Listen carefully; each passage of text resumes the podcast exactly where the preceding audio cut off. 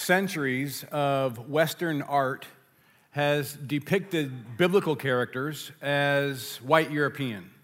And you can kind of see why. I mean, it started with the Renaissance. When you're going to paint a painting of biblical characters, it, the, the people that you see are your inspiration for what people look like.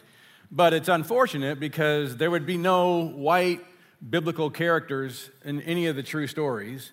And it's true also that not so long ago, the, those who identified, many of those who identified as Christian, were the, some of the cruelest, most uh, ungodly racists in history. And so we have this weird thing where, understandably so, people, when they think of Christianity, the image that comes to their mind is white culture, uh, a white religion. Just because the pictures uh, they've seen, you know, the picture of Jesus that we've all grown up with, uh, some of the common pictures of Jesus look more like Brad Pitt than what he would have looked like in, in reality. And it just sort of has painted this really super unfortunate image. But the reality of history and the reality of global statistics and the reality, especially of the Bible, paint a really different picture. And we're going to see that today when we look at this really unique story, unique for a lot of reasons I'll get into in a minute. This story in, at the end of Acts chapter 8, if we stop and notice some things, some of the things to notice, I think, are pretty amazing. So let's just start reading the story. In verse 26, Luke says, An angel, that's a supernatural thing, an angel of the Lord said to Philip, Philip is one of the seven. He's somebody who's been gifted to speak to Greek uh, culture, and he's doing a really, he's been also gifted to share the gospel with other people, as we'll see. The Spirit of the angel of the Lord said to Philip, Go south to the road, the desert road that goes down from Jerusalem to Gaza. Now, you may have heard Gaza because it's currently what most people are talking about right now this week in the news. This is the one passage in the New Testament that talks about Gaza. It was a real place. You can tell we're talking about an ancient geography here. In fact, let's just take a look at a map. Uh, this is Jerusalem, and this is the city of Gaza. This is the Gaza Strip. And so the angel is telling Joseph, or telling Philip, uh, the angel, get my biblical characters confused. The angel is telling Philip to go on a road that's going this way toward Gaza. And, you know, we can't really talk about Gaza without just, I think, stopping for a moment as a church to pray for what's happening right now. So, will you just pray with me? Let me pray, and you can pray with me. God, you are a God of justice and peace. And you are a God of grace and mercy. And you are a God who wants to restrain evil. I pray, we pray, that you would restrain evil hold back evil, especially in this region right now of the world, this Gaza Strip and this area, that you would hold back evil, that you would pour out your grace and your mercy on those who have lost loved ones and who will lose loved ones, and that you would bring wisdom and clarity of thought to all those decision makers who influence a lot of decisions and a lot of people. We pray for your grace in this. In Jesus' name, amen. Mentioning Gaza, though, does tell us this is a, a real story in a real place. And the angel is sending Philip to go on a special mission. Let's find out what that mission is. The next verse says So he started out, and on his way to Gaza, he met an Ethiopian eunuch, an important official in charge of all the treasury of the Kandake, which means queen of the Ethiopians. She was actually the queen mother, the king's mother, had a position of power. She actually did official functions on, the, on behalf of the king. And this man had gone to Jerusalem to worship.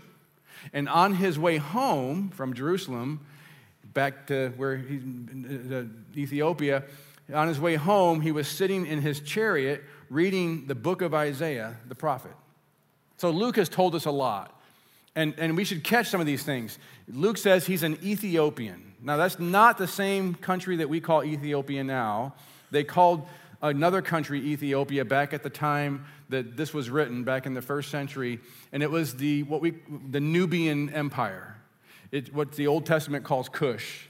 It's an empire that was south in Africa, south of what we call what's known as Egypt now, the, the country of Egypt. And so this, this person here would have been a black African. And it says that he is a eunuch. A eunuch is a, a castrated male. And the reason why he's been castrated is because he's an important, he's an important official in charge of the treasury of the queen. And so when you are involved in the royal family, back in those days, it was very common that if you were somebody high up in the, the court, the royal court, and you had a lot of proximity to the royal family, if you were a male, you had to be castrated because you know, they don't want anybody doing shenanigans in the royal family and ruining the royal line. And so this man is castrated because he has an important official position of being in charge of the treasury of the queen mother. And somehow, because he has means, he has resources, he's able to take a chariot to Jerusalem. So he goes on a thousand mile journey from Nubia to Jerusalem. It's a thousand mile journey. It would have been dangerous, it would have been not easy, but he has a chariot, which is better than most. And he's on his way home, and he seems to have acquired a scroll of the book of Isaiah. That's not a common thing for people to have their own scroll. Back in those days, they didn't have their own Bibles. And, and the Bible was really hard to have. It was on these scrolls, and the different books were different scrolls. Somehow, in his journey to Jerusalem, he is somebody who is a Gentile who is a what's called a God-fearer. He goes to Jerusalem because he's been attracted to the worship of Yahweh, the Hebrew, the Hebrew scriptures and the Hebrew God. And so he goes to Jerusalem on kind of a religious pilgrimage. And part of his trip to Jerusalem, he has acquired a copy, a scroll of Isaiah. And so, you know, he's going home with his new scroll and he's reading his new scroll of Isaiah on his way home. It's a new thing he has, and so he's reading through it. And so that's when he, well, let's just go ahead and, and, and catch it. it. says, The Spirit told Philip, so this is God telling Philip first through an angel, go on your way to Gaza, and then I'll tell you what to do when you get there. Now he's there, there and the Spirit told Philip, Go to that chariot over there and stay near it. Then Philip ran up to the chariot and heard the man reading Isaiah the prophet. He heard him because people back in those days read out loud, they didn't read silently. So Philip asked, Do you understand what you are reading? Philip said. How can I? He said, unless someone explains it to me. So he invited Philip up to this chariot, invited him up uh, to sit with him. It goes on. This is the passage of scripture the eunuch was reading, Luke tells us. And he's now this is Isaiah 53, verse 7. He was led, talking about Jesus. This is written 700 years before Jesus, but it's talking about the death, the death of, the trial of Jesus at his crucifixion. He was led like a sheep to the slaughter, and as a lamb before its shears is silent. So he did not open his mouth. In his humiliation, he was deprived of justice. Who can speak of his descendants? for his life was taken from the earth. And it goes on. The eunuch asked Philip, Tell me, please, who is the prophet talking about? Himself or someone else? Then Philip began with that very passage, Isaiah 53, with that very passage of scripture, and told him the good news about Jesus. Now, here's what's interesting is that the, eunuch would have found out when he went to the temple that he wasn't allowed in the temple because he's been castrated. It's a law in, in the Old Testament, and for some reason uh, he would find out, okay, I can't go in the temple. And so now, after hearing this, it's weird the way he says it. He goes, What would prevent me from being baptized? In other words, am I allowed in this temple? What would prevent me from being baptized? And Philip said, Nothing. And so he, he baptizes him. He becomes a follower of Jesus. He believes the good news of Jesus. And then it the story ends with a really weird Luke says that the Spirit of the Lord suddenly took Philip away and he took him somewhere else. Now, what does that tell you? It tells you that Philip had one mission. This whole thing was one mission given to him by Jesus. An angel tells him, the Spirit tells him, and then after he's done, the Spirit takes him away. What is the done? What is the mission? To reach one black African with the good news of Jesus. aside from the Apostle Paul, it's the only story like this in the entire book of Acts where Jesus is going after one man. And we hear the story of how he's going to reach one man with the good news of Jesus. And it's this black African from Nubia. And he goes back a follower of Jesus. Here's, here, here's, here's we got to think about how this happened. You have, you have obviously Philip is doing his thing where he's been led by the Spirit, and the Spirit says, Go on this road. And then when the chariot passes by, he says, Go to that chariot. So he's getting specific instructions. But for the, for the Ethiopian, He's just making free will decisions. He's just going on. Something prompted him to go to Jerusalem. He arranges to go to Jerusalem at the time, right now, here, when Philip is, is, is having to leave Jerusalem. And he's going there at that time. He's on his way back. Somehow he has the, the, the ability to get a scroll of Isaiah. He's reading a scroll of Isaiah on his way back. He's passing at just the right time, and he's reading the one passage in the entire Old Testament that most describes the crucifixion of Jesus. It actually describes it better than any passage in the entire Bible, even though it's written 700 years prior. That's the passage that he's reading. And so it's an amazing thing that, that at that very moment, God is going to send somebody to reach him. He's prepared him with this passage, and he's going to bring this black African into the kingdom of God and send him back to Nubia as a follower of Jesus in the royal court. Because Jesus wants to reach those people there. There's a lot of things we can talk about from this passage. We can talk about, oh, you know, I could do a sermon on are you sensitive to the leading of the Holy Spirit? If the Spirit would prompt you to talk to somebody and God has prepared them to hear the gospel, you don't know how He's prepared them, but He's prepared them, and God has nudged you, God has prompted you to talk to them, are you able to listen to the leading of the Holy Spirit? Would you do that?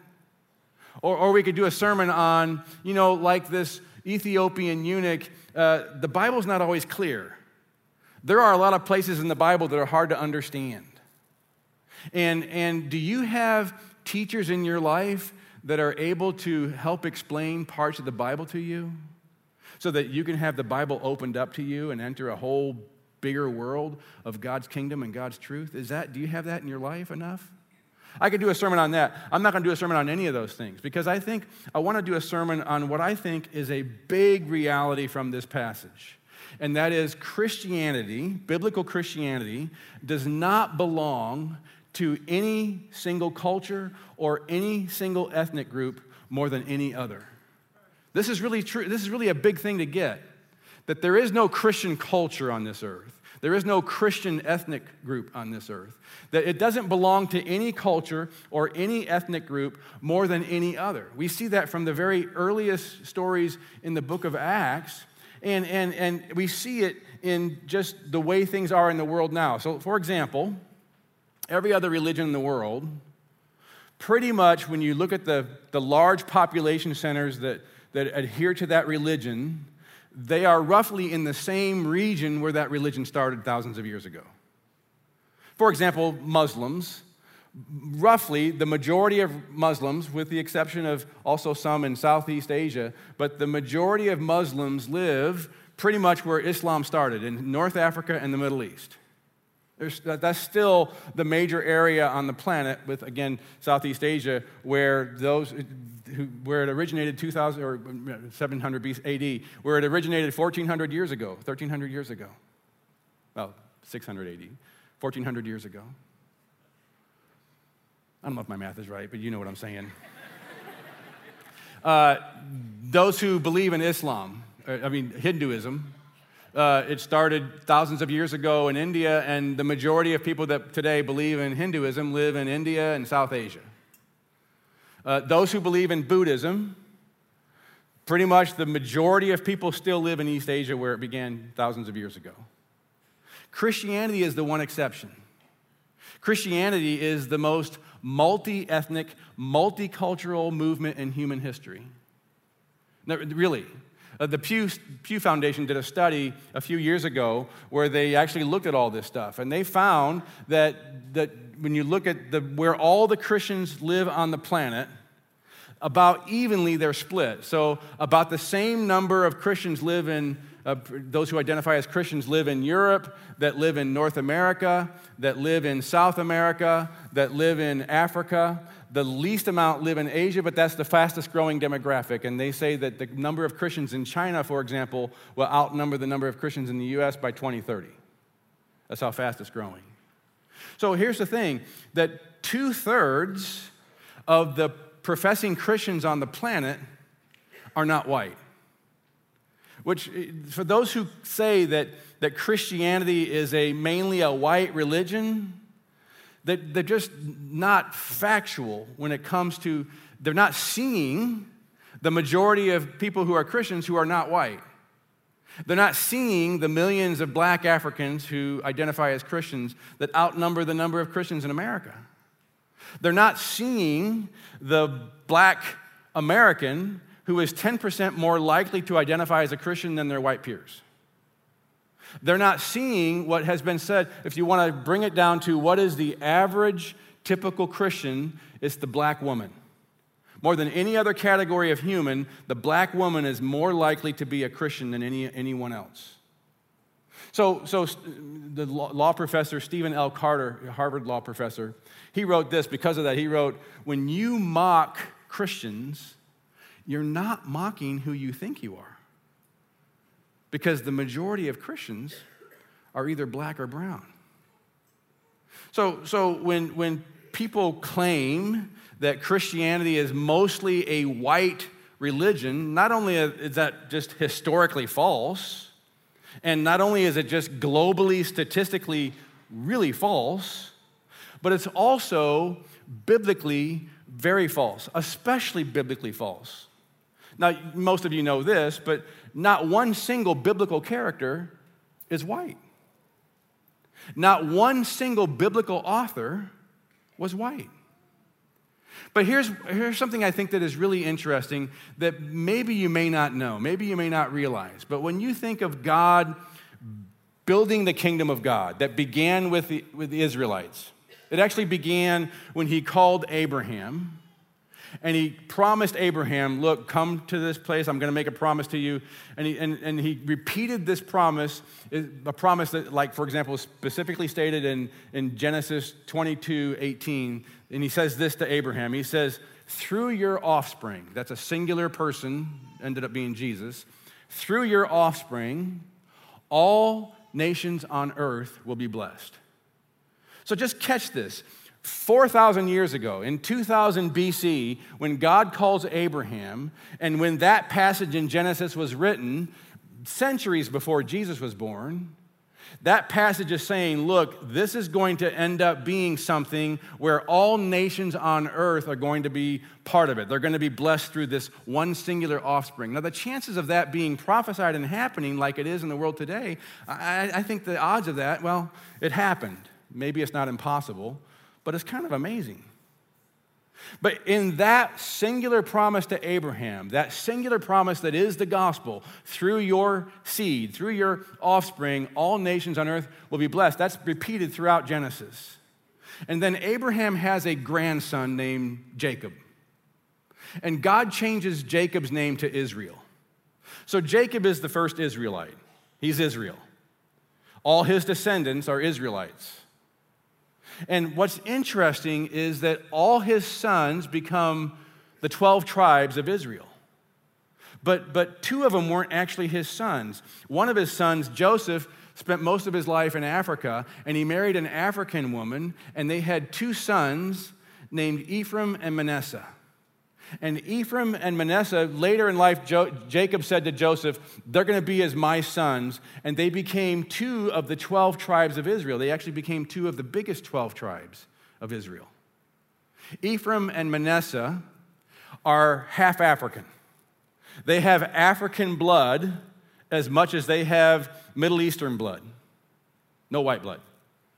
And, and, and so the, when you look at the 12 tribes of Israel, one sixth of the people of Israel have African blood. They're half African, one sixth. And then when, when Moses delivers, God uses Moses to deliver the Israelites out of their bondage in Egypt, and this becomes this not just the story of how the nation of Israel started, but it becomes this living metaphor all through the Bible of ultimately the deliverance is going to be the kingdom of God through Christ. But when it says, it's really interesting, when it says that the Israelites, when they were leaving Egypt, Exodus 12, 38, 33 says, or 38, says that a mixed multitude came out with them. A mixed multitude. A, a, a large group, of many groups of many ethnicities came out with the Israelites, and some of them were black African. This is Africa, after all. Some of them are black African. And we know that because Moses seems to have married one of them. We're told in Numbers chapter 12, verse 1, that Moses married a woman who was from the same exact country, the same exact people, as where this person is in Acts 8 from. She was a Nubian, she was a black African. Moses married a black African, which means that Moses' kids, his children, and their descendants would be half black African. So I just want you to catch this that from the very beginning, when there is a people of God that's being identified, as people are, are, are, are, as people are being brought together as the kingdom of God, a significant number of them are half African, half black African, even. And so you have this then this multitude that's described, where everything is heading, is described in Revelation, the last book of the Bible, Revelation chapter 7, verse 9. Everything's heading to this. It says, a great multitude of people from every nation, every tribe, every people, and every language were together standing before the throne and before the Lamb. That's the new humanity that's going to be risen from the dead, created as the kingdom of God on earth. Everything is heading toward then. It reminds us of that promises, promise to Abraham through your offspring, all nations on earth are going to be blessed. It's always been this vision of this multicultural, multi ethnic people that comprise the kingdom of God. We see it historically, we see it demographically, and we see it biblically, which is why the, the black uh, Anglican pastor named Esau McCaulley, in his book, Reading While Black, he, he sums up the gospel this way. Now, just, just listen to this. Try, try to catch this. This is really a great, great sentence. He says, The vision of the kingdom is incomplete without black and brown persons worshiping alongside white persons as part of the one kingdom under the rule of the one king. This is the gospel. The, I'm going to read it again. The vision of the kingdom is incomplete without black and brown persons worshiping alongside white persons as part of one kingdom under the rule of one king. So when, when Philip is using Isaiah 53 to explain, using that passage to explain the, the, the, this idea of the good news about Jesus. That good news about Jesus, that offspring of Abraham, has always been about that. About this multicultural, multi ethnic kingdom of God worshiping side by side under one king. See, here's the, par- the paradox. Here's the irony is that the most inclusive faith on the planet is also the most exclusive in its claim. Because his claim is really about one person. Remember what it says in Acts, this is what Luke says in Acts 8:35, then Philip began with that very passage of scripture and told the good, told them the good news about Jesus. Not the good news about how to have peace in life, not the good news about how to save your marriage, not the good news about how to be joyful and have good friends. All these things are important. Nobody's minimizing any of those. That's just not the message of Christianity. It's a result in many ways. It's not the message, it's not the good news. The good news is about one person and that's Jesus. One person. And that's about the person that God promised Abraham through whom all the nations on earth, all the ethnicities on earth would be blessed. People, a multitude from every nation, from every tribe, from every people, from every language, being this kingdom of God. That's the good news. It's about Jesus. And so the passage, when it says he began with that very passage, if we go, he, remember, he went through uh, uh um, Isaiah 53 7.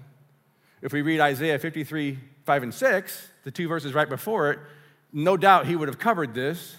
This was written 700 years before the crucifixion of Jesus. But notice it's describing the crucifixion of Jesus. 700 years before he was born, the prophet Isaiah writes, But he was pierced for our transgressions, crucified on the cross. He was crushed for our iniquities. The punishment that brought us peace was on him. And by his wounds, we are healed. We all, like sheep, have gone astray. Each of us has turned to our own way, and the Lord has laid on him the iniquity of us all. This is what I really want you to catch. This is what the Ethiopian caught. It's, it's not about your ethnicity. It's not about your religion. It's not about your past, the things that make you feel separate from God, the things that make you feel distant from God, the things that make you feel guilty when you're around good people that are Christian believers, the thing that makes you feel other than those who belong. It's, it's not about any of those things. All those things have been laid on Jesus. It's about where you are with Jesus. See, because if you have Jesus, then you belong here with his people because Jesus is, this is the Jesus people. If you have Jesus, you belong in this story. If you have Jesus, you belong in this bigger story that is told from the very beginning, 4,000 years ago, through your offspring, through this Jesus, the one who's going to be pierced for our transgressions and all our iniquities laid on him. Through him, all the nations on earth are going to be blessed. This people from every nation, every tribe, every language are going to be the kingdom of God and worshiping together, black and brown and white people worshiping together. If you have Jesus, you belong here, and we belong together because together we belong to Jesus. Amen.